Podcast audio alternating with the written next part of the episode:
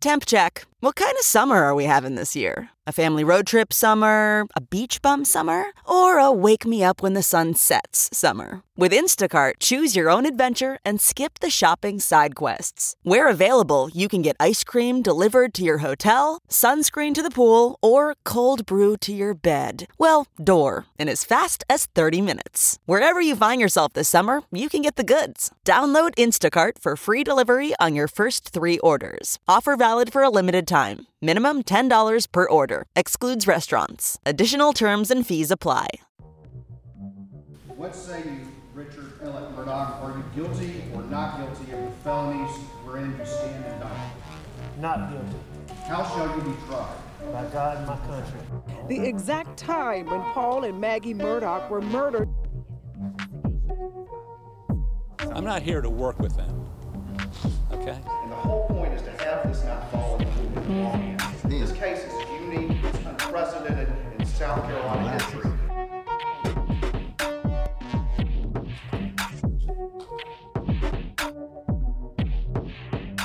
It has to start with an examination of his body and an independent determination of the true cause of death, which we don't accept to be vehicular manslaughter. What we're going to do is start over.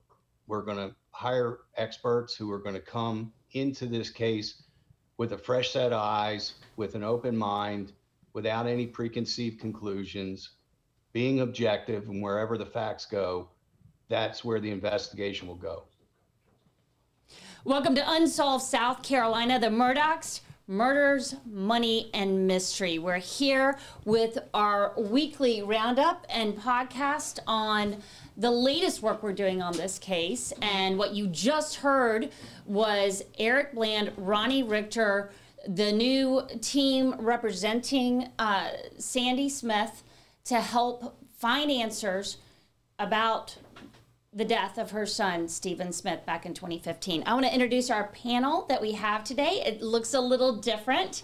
We have, of course, our exclusive legal analyst, Charlie Condon, South Carolina's former Attorney General, which we're thrilled that you could join us today. We're doing it at a little different hour today for the live stream. We have Tara Jabor, who is my partner, uh, I have to say, in true crime.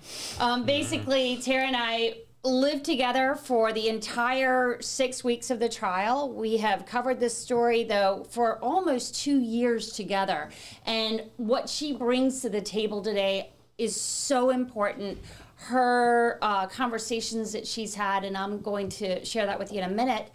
And this, of course, is Trooper Bob. Trooper Bob is with us here at, at ABC News 4, and he has this extraordinary wealth of information um, as a, a, former South Carolina Highway Patrol trooper.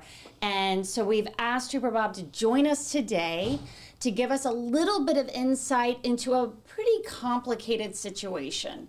Uh, the reason um, we're doing this podcast today, we're, we're going to be talking about the interview that Tara and I conducted with former trooper Tommy Moore and the mother of Stephen Smith, a young man who uh, died and under mysterious circumstances back in July of 2015, and it is still very mysterious to everybody. Uh, and the investigation into his death was actually reopened um, in the last couple of years, or literally right after uh, information that SLED found out during the investigation into the the Murdaugh murders, and that's why Stephen Smith's death is now front and center with what's going on with the investigations. Um, we got to know, right, Tara? Yeah. So you might want to explain how you know Sandy Smith and how this actually happened. So Sandy, of course, is Stephen's mom. Yeah, so um, you know, I started working at ABC News 4 in April of 2021. I remember it was June of 2021. I was working one night and we got an email from SLED that the investigation into Stephen Smith's death was reopened. And I remember talking to one of our anchors that night, and I said, Smith, I feel like I have the phone number for his mother. I had asked someone for it. So I called Sandy that night, and she told me that SLED came to her house and said that they are reopening the investigation into her son's death. And after that, this is back in June of 2021, went to Beaufort and I interviewed Sandy and I also interviewed Stephen's twin sister Stephanie and uh, their cousin Connie. And we just talked about who Stephen was, why this, why they think it's gone unsolved for so long. Um, and that's kind of what started. That was the first time I met them. That's how our relationship began. Well, and then I kind of dovetailed with that with the podcast. When we started the podcast a, a few months later, um, I had the opportunity to sit down with Tara and do a deep dive into all the case audio files, all the original investigation into Stephen Smith's uh, death, and uh, did two podcast episodes, which you can find in this in our podcast, Unsolved South Carolina, the Murdaughs. That is actually um, something that you can that's archived and you can hear it anytime you want and could give you a really good background on the Stephen Smith case. And then, of course, in a remarkable twist of fate, uh, Trooper Thomas Moore uh, hit the radar with the indictments of uh, uh alleged financial crimes involving wow. Alex Murdaugh. And unbeknownst to me at the time, Tommy Moore was also the lead trooper for all intents and purposes on the Stephen Smith case because oh. we live in South Carolina and these are small counties and he travels because he's a highway patrol trooper. So it's not an, in some ways as, as crazy as it sounds to me that these two people with very different links to this whole saga come together. Yeah. Um, I want to, uh, I mean, just, I want to also say, you know, having Trooper Bob here, I mean, we're going to be hitting you up for some information sure. on this for sure. I mean, how many wrecks have you looked at? How many accidents have you investigated as a trooper over your time with the Highway Patrol? Well, I've done over 3,000 myself in my 25 years on the Highway Patrol, not to mention how many hundreds, if not other thousands or so I've showed up to uh, at other troopers looking over the scene or as I was a PI over the last 12 years going through scenes and talking about it. But one thing I wanted to mention is when you say Tommy Moore trooper, he was actually a lieutenant. So um, that's how he retired. So you, if you're looking at somebody at a, at a collision scene, you're looking at two decades of experience right there. So 20 years of working all types of wrecks, whether it's a deer wreck, fatalities, um, overturned vehicles, ejections, around about um, uh, thousands of fatalities at that point. And the other troopers that are at the scene too, one of them was um, Duncan. It was on, he was yeah. on the MAIT team. So you're looking at he was my classmate. So he so that's another 20 years of experience. So you're looking at altogether over 50 years of accident investigation experience at the scene. So it's not just somebody that just showed up and trying to piece this thing together. This is years of experience mm-hmm. if you combine all the. Um, wow, wow. Yeah, maybe you could explain the MAIT team. The MAIT team is a reconstruction team. So you have a trooper that shows up initially, that gets the call from dispatch, goes there, um, and then the MAIT team. The MAIT team is not a team that rides around and waits for a wreck. They're, you know, they they work different regions around the state. There's mm-hmm. different team members, so um, there has to be some prerequisites that are met before that team is called out. Uh, for example, it has to be a high-profile collision, or it has to be um, a collision involving multiple fatalities, which this one wasn't. It wasn't high profile, wasn't multiple fatalities. Then there has to be one that um, for example, the third one, a troop captain can request the MAIT team for a collision. Mm-hmm. And in this case, from what I was reading, that's what happened. Tommy uh, went to uh, his uh, superiors right. and, and, went to the troop right. captain. Troop captain requested the MAIT team to come out. So their reconstruction team, um, they do a lot more in-depth analysis than a road trooper would. So downloading data from a vehicle, for example, they can do that. They can do the in-depth finding out how they have all, right. a plethora uh-huh. of. Um, uh, was a MAIT report done on this? On this, do we have the MAIT well, we're report? Gonna, yeah, we're yeah, gonna, we have it. We're gonna um, share that with you for sure. In, and also, that is a very good point. This case the work that Tommy Moore did on this case and his and, and the MAIT team did on this case was very well documented in my opinion. I mean, look, I haven't looked at a million of these case investigation files, mm-hmm. but what Tara and I went through was just reams of information. And they we had FOIA this information which we know we had uh, put a freedom of, of, information request in. So we were able to to gather all this information but it is um, a lot of case audio files the original interviews.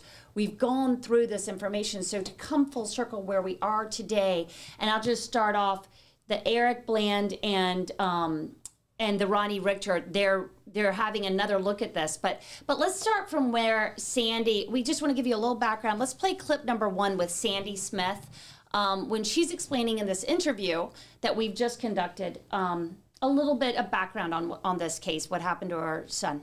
The same day it happened, I was already out there walking the roads and walking through the fields, trespassing on a lot of people's property, just looking. Went through cornfields and I walked that three miles from where his car was to where the body was, and I didn't find anything, but I, I was still looking.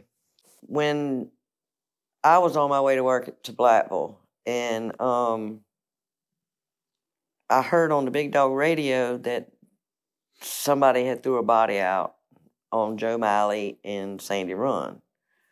Well, the kids lived on Joe Miley, so I called Joel's house, and Stephanie answered. I said, "Are you okay?" Because I heard there was a body found um, down the road on Sandy Run. And she said, "Yeah, we were trying to go that way, but they made us turn around. I was taking Daddy to work." She said, "Did Mama? Did Stephen spend a night with you last night?" And I said, "No." So well, he didn't come home last night. Hmm. So then I knew. I was I called my friend um, Charles Peoples. He was on the God rest his soul on the deputy sheriff's office, and I said, um, he answered, and I said, please tell me that's not my son you're looking at. And then he's like, oh, Stephen should be in school, and what kind of car does he drive? I'm gonna put out an APB, and he said, uh, I'll call you back. And I was like, he was beating around the bush. So then that's when I actually knew it was. Um, and just to let you guys know, we're going to be playing longer clips because that was something that we certainly heard from these in-depth in- interviews we did. That folks wanted to hear more of our interviews, and and uh, this is just another opportunity for us to play that for you. But uh, when you heard that, Tara, you've heard this story before from Sandy. What did you? What came through your mind? I mean, it just breaks my heart, right? Stephen was a young boy found dead in the middle of the road in July of 2015. His mom and sister are like, Where's Stephen? He didn't come home last night. Where could he be? Um, and the next thing you know, you know, they find out that Sandy's son, Stephanie's twin brother, is dead. Um, I can't imagine that heartbreak. I, I don't. I don't want to imagine what that feels like. Um, and it, it every time I hear it, it just reminds me of how like what a tragedy, right? Stephen was such a young boy. He was loved by his family. Um, and this is what happened. I know. So that's a little bit of the background um, about what happened the day of.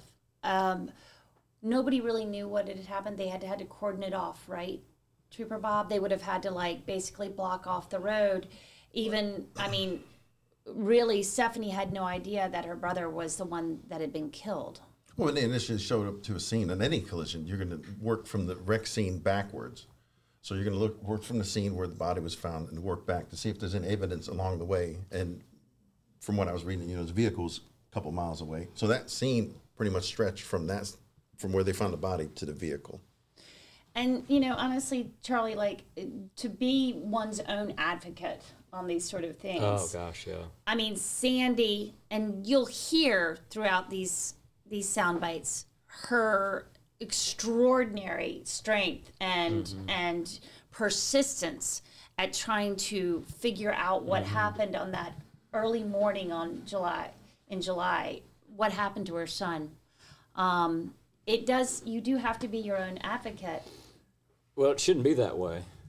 And I'm assuming because of the unique circumstances here, I don't know who was called initially, but I'm assuming patrol was called. I'm assuming the sheriff's office was called, Yes. coroner, Yes. and um, he did in fact send it, or she, I don't know whether, I don't know the gender, to, to for for an autopsy, forensic autopsy. So so that was done. Do you know if there were follow up interviews done with where he had been earlier that day? Well, there sure were. Um, there were enormous amount of case audio files, and and when and well, that takes us straight to to Trooper Tommy Moore. Um, we can play this second clip, Max. And you know what? I have to say I didn't introduce that who's behind the scenes Yeah, today. I'm wow. sorry, Max Harrison, our chief photographer at uh, CIV, who's always running the boards here on our production. I'm so grateful. And of course, executive producer Drew Tripp is not in this panel today, but that doesn't mean he can't hear every single thing we're doing. And he's standing right And behind the correct scenes, us. making sure we don't we don't mess anything Yeah, up. yeah. So he's right there Yeah, too. But yeah. Max, if you could play uh, clip number two, that would be fantastic. Once I got there, um, the coroner's office, sheriff's department were already there, and before I could get out the car good, uh, the coroner said, "No, no, this is not a wreck; it's a murder." Um, but in my experience, you don't ever take anybody's word for stuff. You you look. So basically, myself and Trooper Rowell walked scene, walked the roads, looking for anything. Um, the road basically looked like it had been blown off with a driveway blower. I mean, there was no debris, I mean, nothing. Um, Stephen, I don't remember how his shoes were actually laced on, but they were very loose, and he had them on, which is not possible. Yeah, he wore his shoestrings in the shoe. He didn't tie them, he tucked them in his shoe. Any, any type of force like that with an accident, you're going to lose your shoes. I don't care how tight you got them on. Um, you're going to lose clothing. You're going to lose something. Um, they showed me the injury. Uh, they said it was a shooting. Um, of course, we still walked scene to make sure it was, we thought it was legitimate. Um, didn't see anything. So we left scene, and um, I guess about an hour later, uh, I got a call to come back to the scene. And when we did, they said, This is a hit and run. And I said, No, it's not. And they said, Well, he was in the road, so that's how the coroner's ruling. I said, And I looked at the coroner, I said, That ain't what you said when I first got here. You said it was a murder. And uh, he started backtracking off the story. And I could see where it was going. So obviously I called my captain and told him what was going on. I said, look, this is this is a case where it's clearly not a hit and run, in my opinion. We need to MAIT team to come out here um, because they're our experts and let them let them look at it with a fresh set of eyes. I said, because I'm I'm here, we've got local troopers here. There's no way this is a, is a automobile accident. And so the MAIT team was called, and it took them a while to get there, but basically, SLED SLED came, and then SLED said, um, "Well, this is this is not going to be a murder," and they left. So, sheriff's department, of course, is going off what the coroner says, and they basically done this. Said it's y'all's case. And I talked with the captain about it, and I said, "Listen, this is not, this is not a hit and run, and I don't know what to do here. They won't take responsibility." He said, "Well, then we're going to have to." so that's what we did. MAIT team arrived on scene with that look on their face, scratching their head, like, "No, "This is not a car wreck." I said, "I- "I'm aware of that, but." need a second opinion because everybody has basically washed their hands and said, well, we can't investigate this. Audible is the destination for thrilling audio entertainment. Allow your imagination to be piqued by stories that are brought to life through captivating sound design, eerie soundscapes, and dynamic performances. As an Audible member, you'll be able to keep your heart rate up month after month because you can choose one title a month to keep from the entire catalog, including the latest bestsellers and new releases. If you're in the mood for a shocking psychological thriller, check out None of This Is True by Lisa Jewell. Embrace brand new exclusive thrillers from best-selling authors who are guaranteed guaranteed to keep you gripped. New members can try Audible free for 30 days. Visit audible.com slash thrill or text thrill to 500 500. That's audible.com slash thrill or text thrill to 500 500.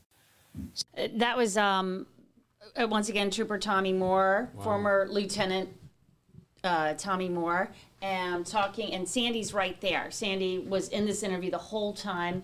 You might not see her in the clip right there because we had it kind of close on Tommy, but she's listening to all this. This is not obviously new information. This is a case that's been uh, looked at by everyone. Um, across uh, the journalists across the, the world at this point have had a chance to look at the Stephen Smith thing as well. Um, when you hear that, uh, that that it was there's so much confusion right at the scene of this. They've got, I mean, Just listening to Tommy in his voice, I can tell his frustration. Mm-hmm. Not only do you have someone with 20 years experience, you have the MAIT team. The- I mean, these this is what when I was a trooper, this is what we did. Accident investigation. That was like 90% of our job. So you go to these scenes. A lot of times people tell you, "Well, I ran off the road. I, you know, I hit a deer." Well, you're going to see some sort of evidence. I don't care what kind of a collision it is. Something, especially with the pedestrian fatalities he was talking about. Yeah, people get knocked out of their shoes, especially that much force to kill somebody. You know, he wasn't laying parallel with the roadway, three feet off the road to get hit in the head. He, he would have had injuries to his legs, maybe some compound fractures where the bones are sticking out. There would have been some sort of injury. What he, he flew into a windshield or over the vehicle, not just a head injury from something like that. And Bob, I want to ask you this because this is something that Tommy Moore told us. He said, you know, we're not homicide investigators. He said, we don't investigate homicides, but he said they felt like nobody else would take this case, so they had to do it. What's your input on that? Well, two things I wanted to say real quick. Um, one of them is we're talking about still more evidence. You would have saw a, a headlight from a vehicle, a part of a grill, maybe a piece of a fog lamp, something, a piece of molding, something to corroborate that he was hit by a vehicle. And there was nothing. Just like Tommy said, it looked like the street was well, and. Sandy said it in the clip prior. She said, "I walked that. I walked this area. I walked it and looked at every single thing. This was a road they knew. This is their this is their backyard. You know, it'd be like you walking down a street that you've known your whole life." A lot of times you can find something identifiable where you can take to a dealership and say, what kind of vehicle is this? They can give you the make and year. That's where you see the flyers that come out normally during a hit and run um, that we're, we're looking for the vehicle. And then we go to take that model of vehicle and we go to DMV and say, how many of those vehicles live in this area? So, that, but we don't, we didn't see that here. Well, and and also, um, I don't think we have this in the clip, but they they were talking about how uh, Tommy Moore told us they literally were we they sent. Um, troopers back out there to go count the tractor trailers going by Right. in case it was a mirror that had hit um, Stephen, if he had gotten Oh. clipped basically by the mirror of a tractor trailer. They were counting the, the tractor trailers, they were looking at the cars that were traveling down that road. Well, you pretty much you have everyone that's involved in accident investigation looking at each other, especially a, a team so highly qualified as the MAIT team. And to answer your question, the patrol's not going to just leave the clipboard there and walk off. If they were called to a wreck scene, just like anytime a trooper makes contact with a person, whether you're stopped for a violation, you're going to get either a warning or a ticket. You're going to have some sort of paperwork. So when they showed up to a wreck, they're going to document up until a certain point and say, look, this is what we did for to cover ourselves. This is what we did in our part of the investigation. It depends on what time of the night it happened. They might wait a day or two to see what evolves. So they'll have their stuff in order.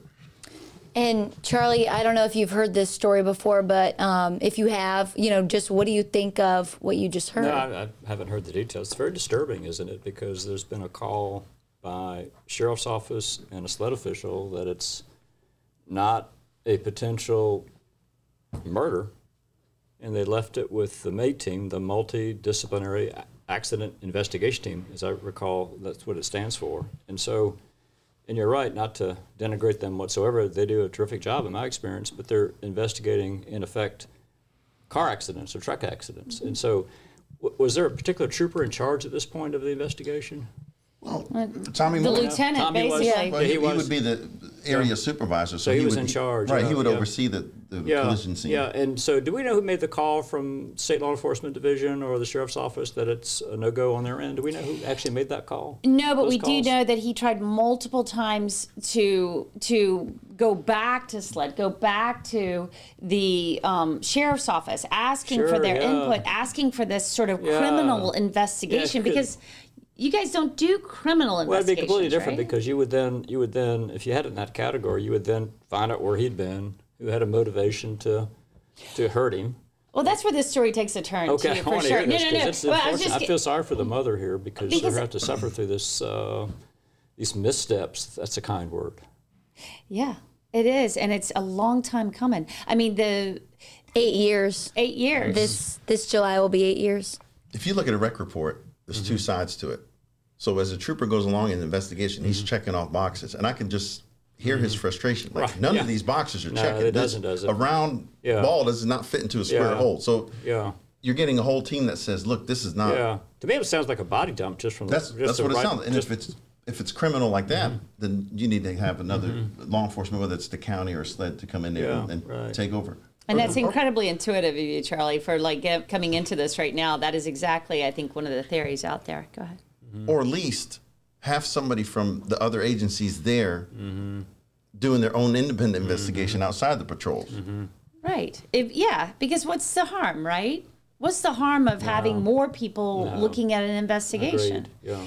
So that that raises a lot of questions. Mm-hmm. So let's let's hear what they did. Um, let's let's hear what happens next. Uh, uh, they send they send his body for an autopsy Mm-hmm. um, in Charleston, uh, and here is what uh, Tommy Moore has to say about that experience with the pathologist. Basically I said, I this is First Sergeant Moore with the Highway Patrol.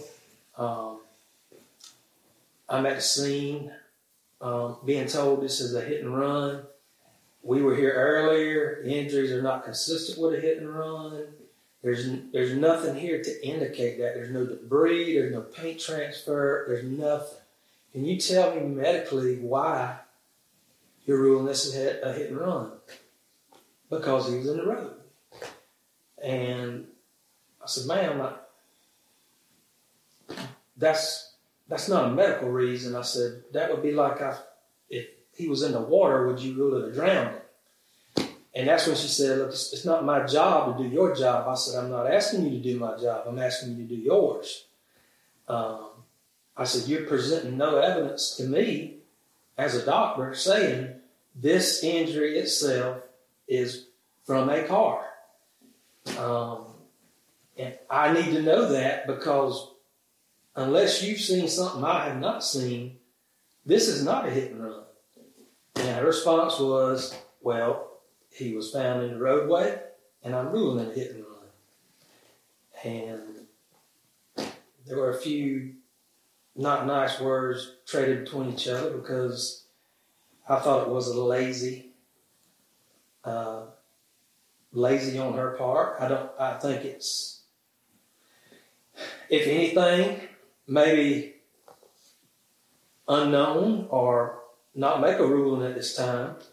Uh, but to say it's a hit and run simply because he was lying in the roadway with no medical, you know, no medical injury to tell me this is why I'm ruling it hit and run, to me was just flat out lazy, and that's what I told her, and that's kind of what got things heated.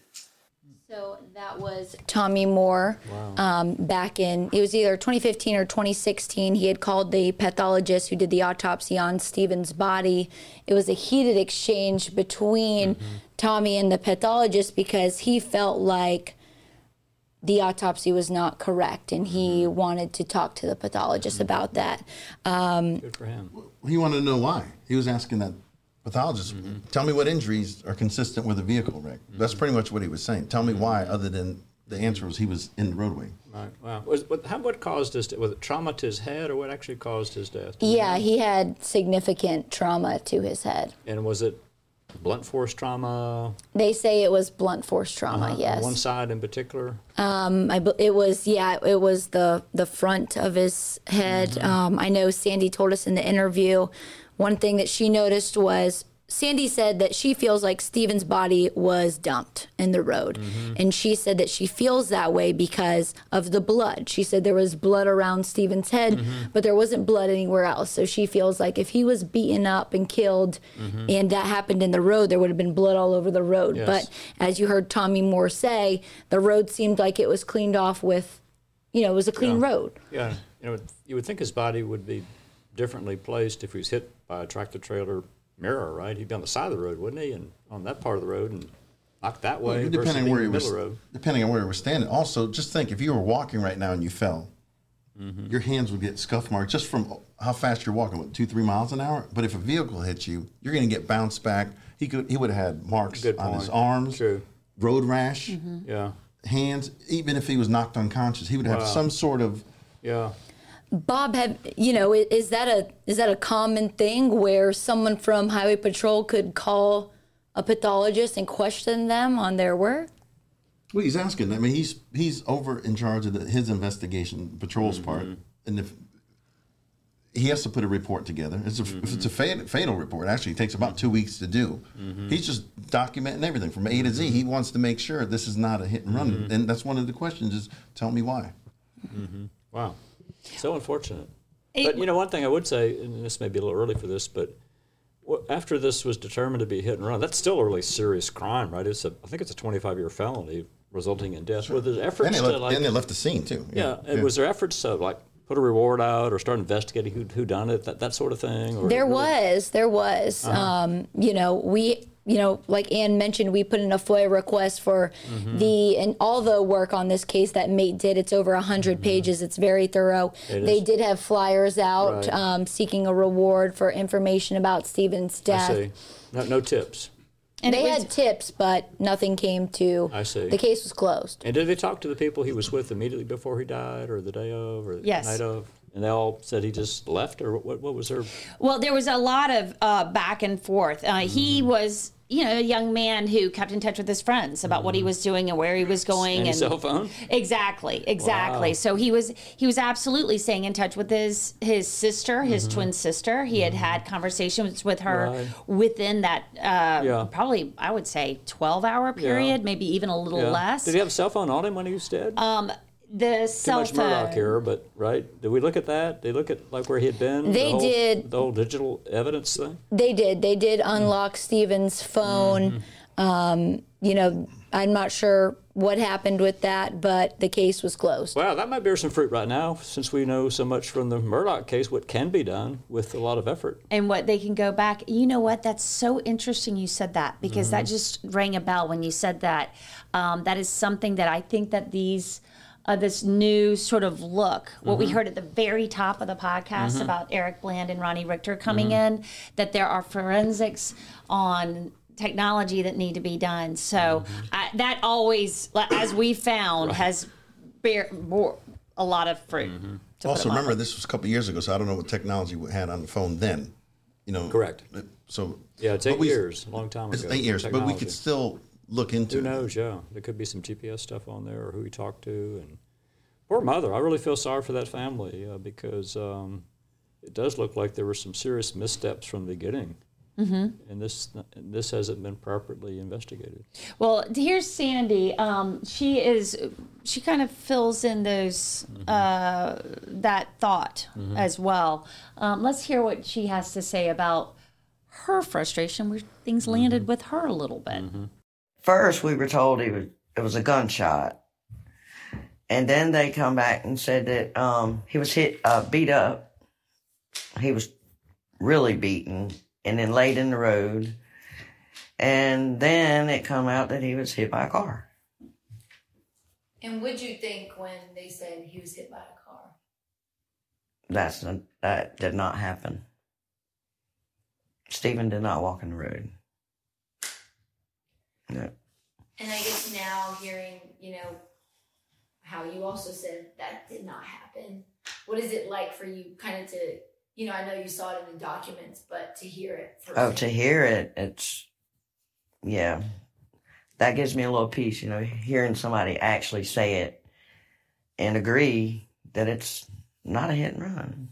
I was discouraged about the hit and run thing, but I was glad that somebody was at least, I mean, because they did interviews, I mean, they did work. And, um, but then, you know, they had nowhere else to go. And then all of a sudden, you know, I don't hear from MAIT anymore and the case is closed, you know, and that's like closed, but, and so that's when I started writing, um, everybody, governor, um, Department of Justice, and just sent letters everywhere. So that was Sandy, and you know, I th- I think she, in this interview, as we kind of come around the bend of SLED reopening the investigation um, after information they say they found out during Maggie and Paul's investigation into their deaths, Hmm. into their murders, and that is how this happened. Any idea what that is? No, and that is that is absolutely the big question Mm-hmm. out there. Uh, SLED is extremely tight-lipped to the point where uh, the Murdaugh name has been, you know.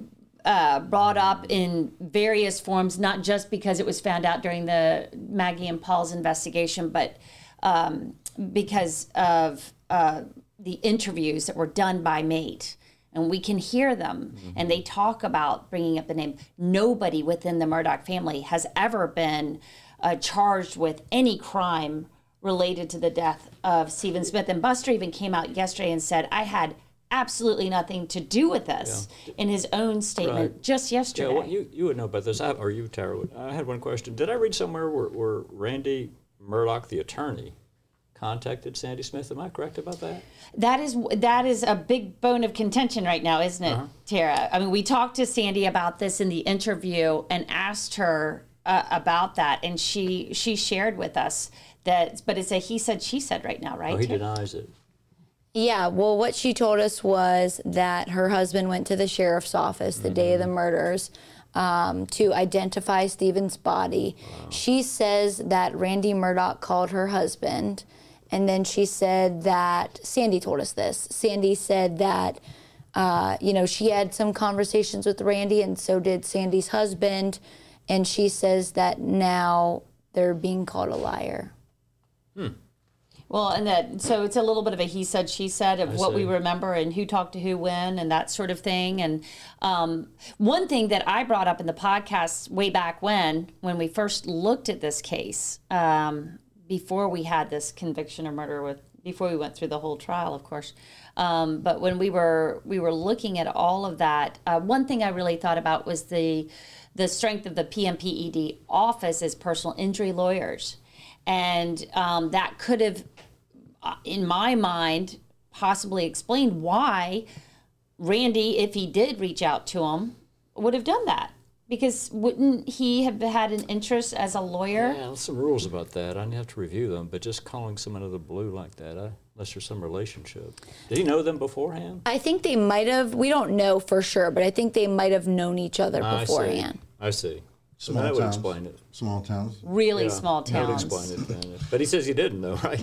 Anyway. Well, that's what that's what Sandy was telling us um, in the interview. So we're still, you know, because obviously to it is still um, those those some of those details are still getting sorted out, and I think that's why her lawyers are so interested in opening up their own level of an investigation as well, and um, actually exhuming the body of Stephen Smith. Mm-hmm. And I want to get back to the sound that we heard from Sandy. She knew from the beginning, she said that Stephen was not hit by a car. She always said, Why would my son be walking on a country road so late at night by himself and get hit by a car? She said, When she heard that, she knew that is not how her son died. But we know that mm-hmm. that is how it was ruled. And mm-hmm. that is why now she says she has always wanted to exhume Yes, Stephen's yes. body. Is is the toxicology report public on him? I don't know. I feel like we did see some paperwork about that, but we can circle back and look at that. Um, I think that he was coming home late. uh, there was enough documentation to show that he had run out of gas. Um, Oh, he in fact did run out. and that the gas tank, it, what had happened was the gas cap was actually laying open, which Mm-hmm. I is sort of that universal I see. signal, right? That there's something wrong with your car. Yeah. That you've run out of gas or whatever. Right. So that's how he had left his I little see. yellow car on But the they side of the verified road. that it was in fact out of gas. Um, Yes. Yes, they did. Yeah, and I want to say uh, Stephen's body was found. I, I believe it was three miles from where his car was, Mm-hmm. um, and MAIT reported that. And Did was he walking in the closest to the closest gas station, so to speak, that dir- proper direction? I don't he think was wa- so. walking home, from what He's we walking in the- understand. walking in the direction of his house. That's that's what we understood was that he was walking in the direction of his house, um, and just never made it there. Right. And when you and I've actually driven that and walked that myself, mm-hmm. not all of it, but I've walked a great deal of it to mm-hmm. kind of see what it looks like around there, mm-hmm. and just to give you an idea of the area, it's really. Um, it's a very rural area. You know, you're talking about Sandy Run Road and jo- and Joe Miley, and they're they're just two extremely country rural road. If we had Drew Tripp on here right now, Hansie looking at me, smiling. and nodding his head. It, they're just areas where the houses are really sparse, Right. um, Fields and pine trees. lots of pine trees. And dark. And Dark. really dark. This happened. This whole accident happened very, very late at night. Is there a early shoulder to the road? Is there a shoulder to the road there? No shoulder? Or I do not remember a shoulder. small. Average country road. Uh, I see. So walking Yeah. the road would Grass make like some sense just to move quickly. Oh, yeah, I wanted to add on that, sir. that A lot of times in the rural areas, especially not that you see people walking in the roadway mm-hmm. close to the side because a lot of them have fire ants in the grass or they can't tell if there's a snake in there. Sure. And, and it's so dark, you're pretty much walking by moonlight. So that's not uncommon to see. At the Coca Cola Company, Keurig Dr. Pepper, and PepsiCo, some of our bottles can be remade in a whole new way using 100% recycled plastic. New bottles using no new plastic except the caps and labels. Learn more at madetoberemade.org. And I think we should uh, go to this next Yeah. soundbite that we have. Yeah, let's. Uh, Tommy Moore talks about what he thinks is going on. Oh. Pretty much, Yeah, like- kind of lays it on the line Yeah, a little bit. I bit. like to hear this. Yeah. I mean, I definitely think he was he was murdered. Um, there's two things that come to my mind. Either he was murdered there, or he was murdered elsewhere and dropped there. Simply because of the lack of road rash, the lack of other injuries, his, you know, I, I don't remember the actual shoes he was wearing, but they were the kind of kids wear that are loose so they can flop them on and off. You don't have your shoes on if you've been hit by a car. And it wasn't just that. He didn't have any kind of injury that would lead you to believe it's a car. You know, from an injury standpoint, he had very little road rash. And Yes. if you're hit by a car and you're in a roadway, you're going to have severe road rash.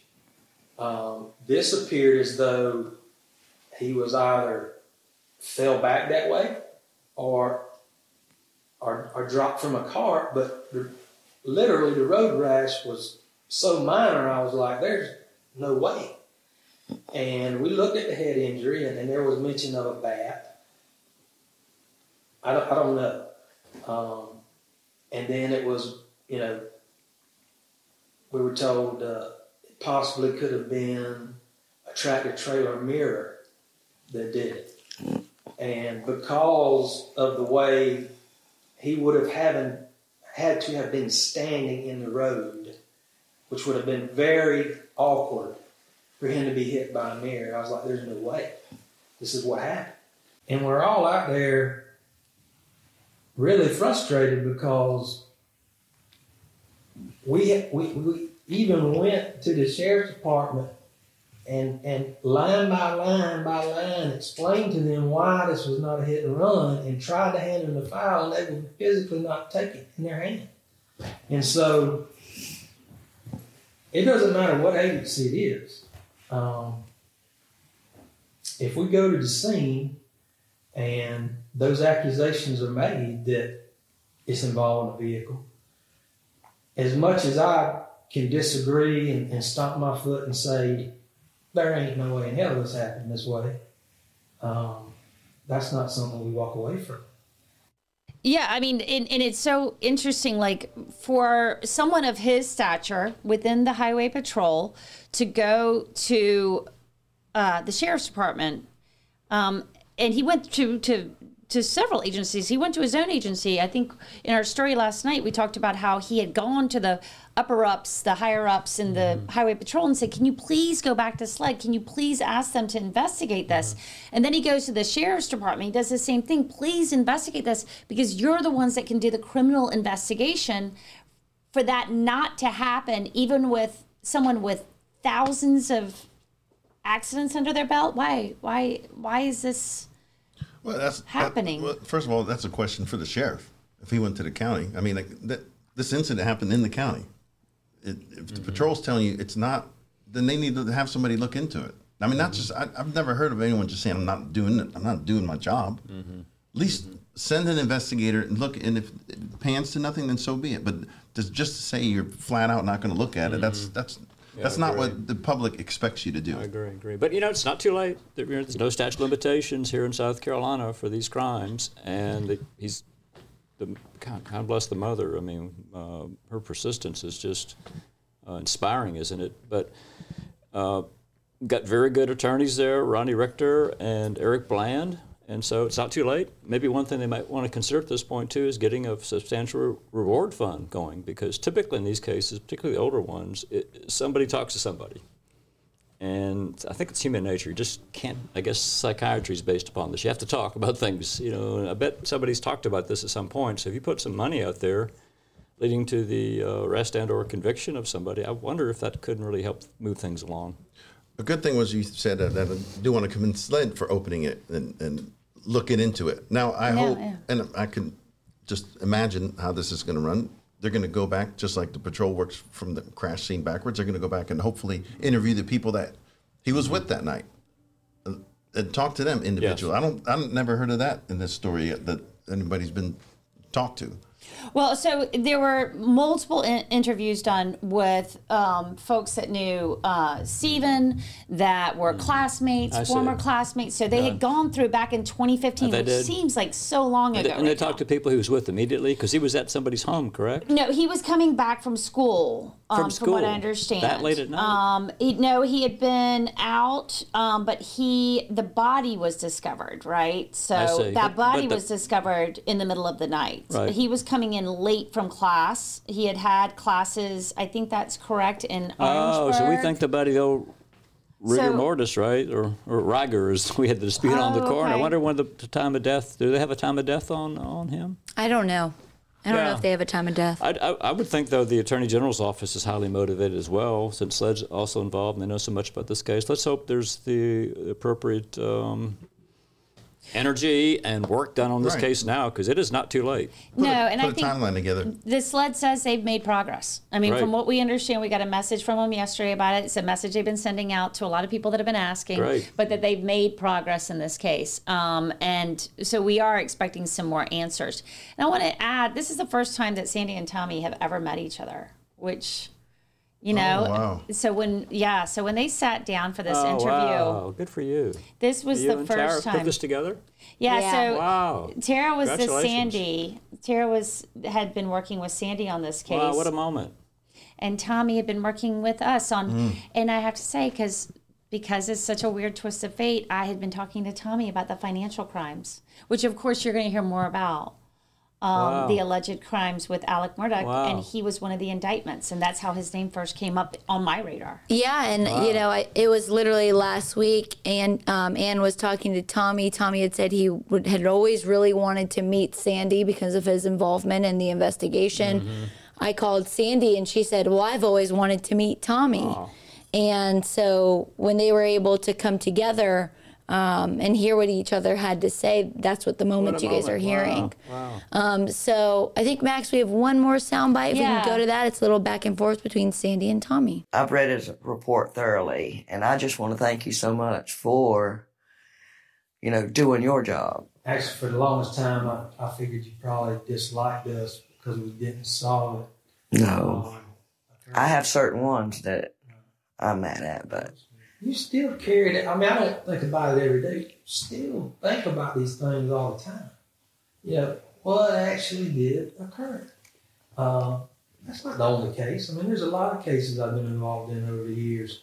and you feel horrible for the family.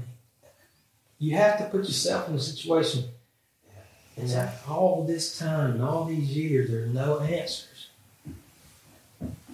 What I, how would I process that? And my process would have been anger. You know, I'd have been, I'd have had a bullhorn screaming at anybody that would listen because um, it wasn't handled correctly from the beginning. And um, I'm glad it's SLED reopened. I hope they have information that will solve this case. I, I really do. I hope they come out looking like heroes in this and, and they find the answers that we could not. But I feel like that should have been done on the day it occurred. It shouldn't have had to been reopened years later. Amen. Yep. And so, do you feel like you know that this this is the piece that's gonna, you know, maybe bring justice for Stephen? It's a step in the right direction. It's a step in the right direction. Nice At least it's it is, and and it's exciting for her to be able to get some answers. I mean, it's obviously kept this mother up way too many nights, Wow. um, and she just doesn't feel like this has been resolved. And I, I want to reiterate, like this story has so many layers, and we we delve deep into them. The reason we're not going deep into them right now is because there's so much new information. But if you look at the old case, we are talking about I would say hours of case audio file interviews that Tara and I have already sat sat through, sifted through, and they're in the Stephen Smith episodes of our podcast to explain in a documentary style what happened to Stephen, what we know about Stephen, and who they were talking to, because that's fascinating. Um, the the rumor mill of Hampton County is alive and well. I mean, and it's still going for all intents. Right? It's still who the they- rumors are still flying. We'll put it that way. Who they talked to and who maybe they didn't talk to. Well, exactly, and who they weren't able to talk to, possibly. Um, so perhaps now they can they can clear the air at least on some of this. And look, it could have. I we don't know how he died. Right. And I think, you know, just to end it on this, Sandy said that last week she told me she's feeling really hopeful. She said everyone has been so supportive of her and her family, and she's happy that SLED reopened this investigation, and she's feeling hopeful. So we'll see what happens next. I can tell you, being a former trooper, I know what goes into a, a MAIT investigation, also an investigate officer's information. So you get all that. MAIT, remember, this is from what the MAIT team says. This is not a hit and run. They still put hundred pages together.